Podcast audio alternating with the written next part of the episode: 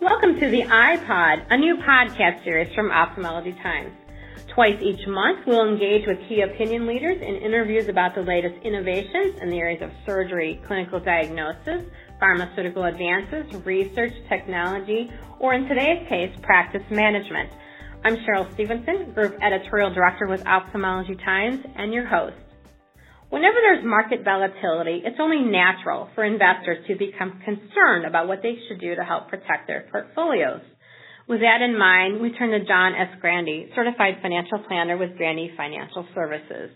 Longtime readers of Ophthalmology Times may be familiar with John, along with John J. and Traci S. Grande, Certified Financial Planners, as the co-editors of the Money Matters column in Ophthalmology Times. They are owners and principals of Grande Financial Services in Oakhurst, New Jersey, and registered principals of Wells Fargo and Company, member of SIPC. The Grandes advise doctors across the country on a diverse range of investment and financial matters. John, a lot of investors today are, are really concerned with the volatility in the market. What are some thoughts on, on weathering the current market volatility? Sure. Yeah, that's a, that's a good question, and we have seen a lot of volatility. Um, last quarter, 2018, especially, was one of the, the steepest downturns we've had in a while, so it's definitely on people's mind. Um, whenever there's market volatility, uh, investors naturally become concerned about what they should do to help protect their portfolios. Uh, although there are some strategies that are particularly suited to down markets, many financial experts will tell you that for the most part, investors should focus on their asset allocation in a down market just as they should when prices are up. So although down markets can be difficult to endure, they don't necessarily require investors to do anything. Um, unless they've strayed from their asset allocations and need to get their portfolio back in line.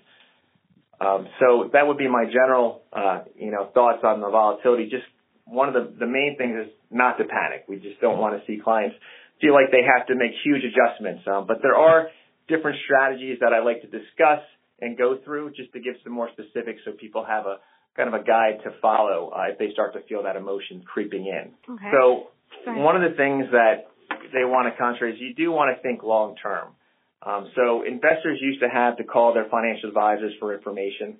Um, today, everything you might want to know about the markets, uh, sector, individual stocks is as close as the nearest television, computer, or your your phone, which is usually in someone's pocket. Uh, although this constant barrage of information can be useful, it can also prove to be of little value for long-term investors.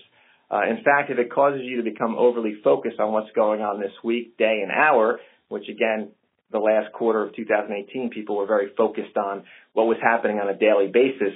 Um, we believe that that kind of information and that that that kind of uh, ongoing uh, view of the markets, whether it be hourly, weekly, uh, or, or or more, um, could be detrimental to the portfolio. So making investment decisions based on short-term market activity can make it more difficult for you to work towards your long-term goals. Uh, if you do find yourself glued to the TV or internet waiting for the latest news flash, uh, whenever there's market volatility, you may need to change the channel, just shut down the computer. Uh, instead of focusing on what's happening this minute, you may be better off considering the market's historical performance and how volatility is generally part of a pattern the market is repeated on a fairly regular basis. The more you understand the market, historical returns and volatility, the better the investment decisions you're likely to make. Um, some disruptive forces such as geopolitical crises, uh, terrorist attacks, economic recessions, scandalous media leaks, uh, or consequential central bank policies can trigger short-lived yet influential episodes of market volatility, and we've seen a lot of that uh, over the past year or so. Even serious financial crises, like the one that contributed to the 2008 market downturn, historically have recuperated over the course of the market cycle. Investors who thought long term were eventually rewarded. Of course, past market performance is no guarantee of future results. So when should investors review their asset allocations? Well, in theory, um, investing is really all about the numbers, balance sheets, earnings, and ratios. Um, however, in reality, uh, emotions play a big role. When times are good, investors can become overly enthusiastic buyers when things turn south, investors often sell assets without fully considering the long-term implications. Generally, neither practice makes for smart investing. So during times of volatility, uh, it's often important to stick with your asset allocation to avoid making investment decisions based on your emotions. Your asset allocation should be designed to help you reach your desired return with a risk level you're comfortable with. It defines what asset classes belong in your portfolio and in what proportion to each other based on where you are today, where you want to go, and how long you have to get there. Unless something has changed drastically in your life, such as a birth or a death, something like that, that may result in the need to change your overall goal and tolerance for risk, it's often best to just leave your allocation as is and don't get too uh, caught up in the daily market fluctuations. Changing your allocation based on a particular asset class's current performance is seldom a good idea. Um, there's really no telling which investment will perform better or worse from one year to the next. And many times we call it rear view investing where you look in the rear view mirror. One year's leaders can be the next year's laggers and vice versa. Can investors use market volatility to their advantage? That's a good question. Um, and they can actually. Uh, market downturns naturally make investors nervous, but they're not necessarily a bad thing. For one thing, they help shake excess out of the market. When there's a long-term bull market like we've seen, investors tend to get carried away and pay too much for different stocks. Market downturns help to fix these imbalances.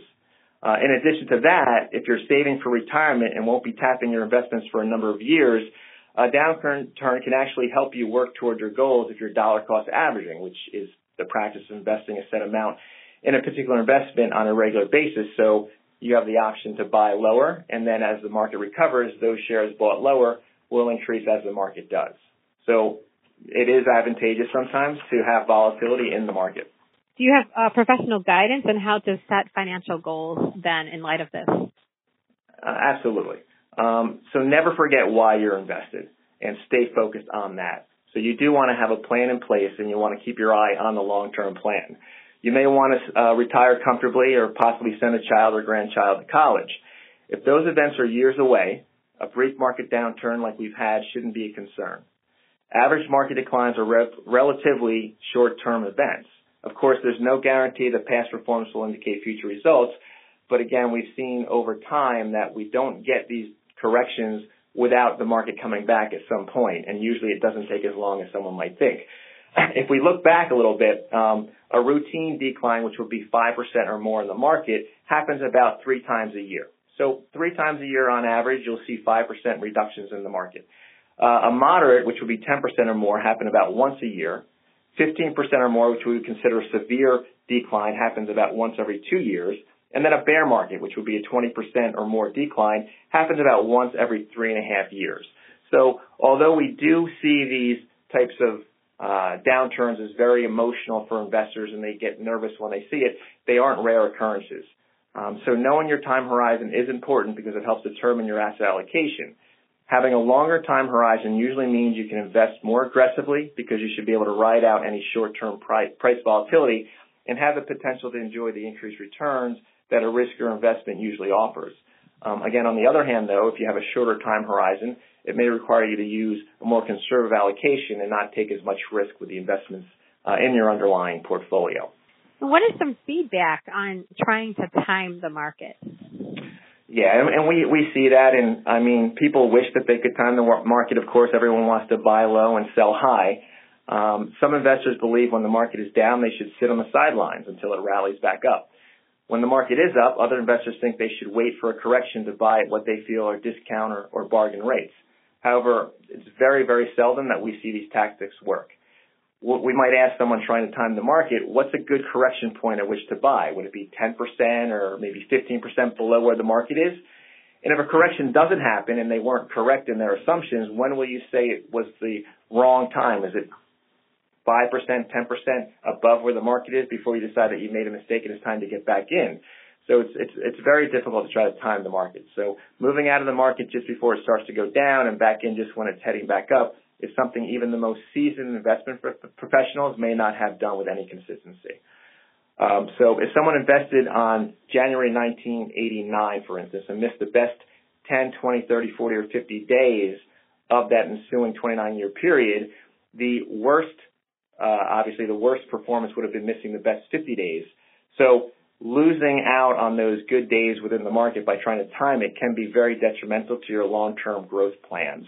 Um, if you remained invested over that time frame fully and never were out of the market, you would have averaged 8.5% per year. If you had missed the best 50 days over that time frame, though, you would have been even with your investment return. So a very big difference in performance by staying the course. Is there anything else that you'd, you'd like to add, uh, just regarding volatility in the market? Sure. Um, so we work with uh, our clients and ophthalmologists, uh, and we put together long-term plans. And when we see times of volatility, I think it's important just to stay in communication with your advisor just so that you feel comfortable. Um, but one of the things that we do, I think, for our clients is keep them uh, on the course, uh, not let them make emotional decisions.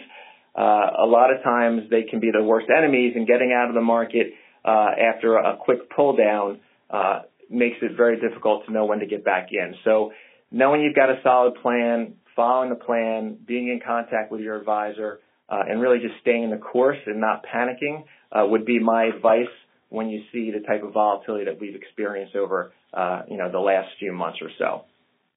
We want to thank John for his time today. Longtime readers may recognize John S. Grande along with John J. Grande and Traci F. Grande as certified financial planners and the co-editors of the Money Matters column in Ophthalmology Times. They are owners and principals of Grande Financial Services in Oakhurst, New Jersey, and registered principals of Wells Fargo and Company, member of SIPC. The Grandes advise doctors across the country on a diverse range of investment and financial matters.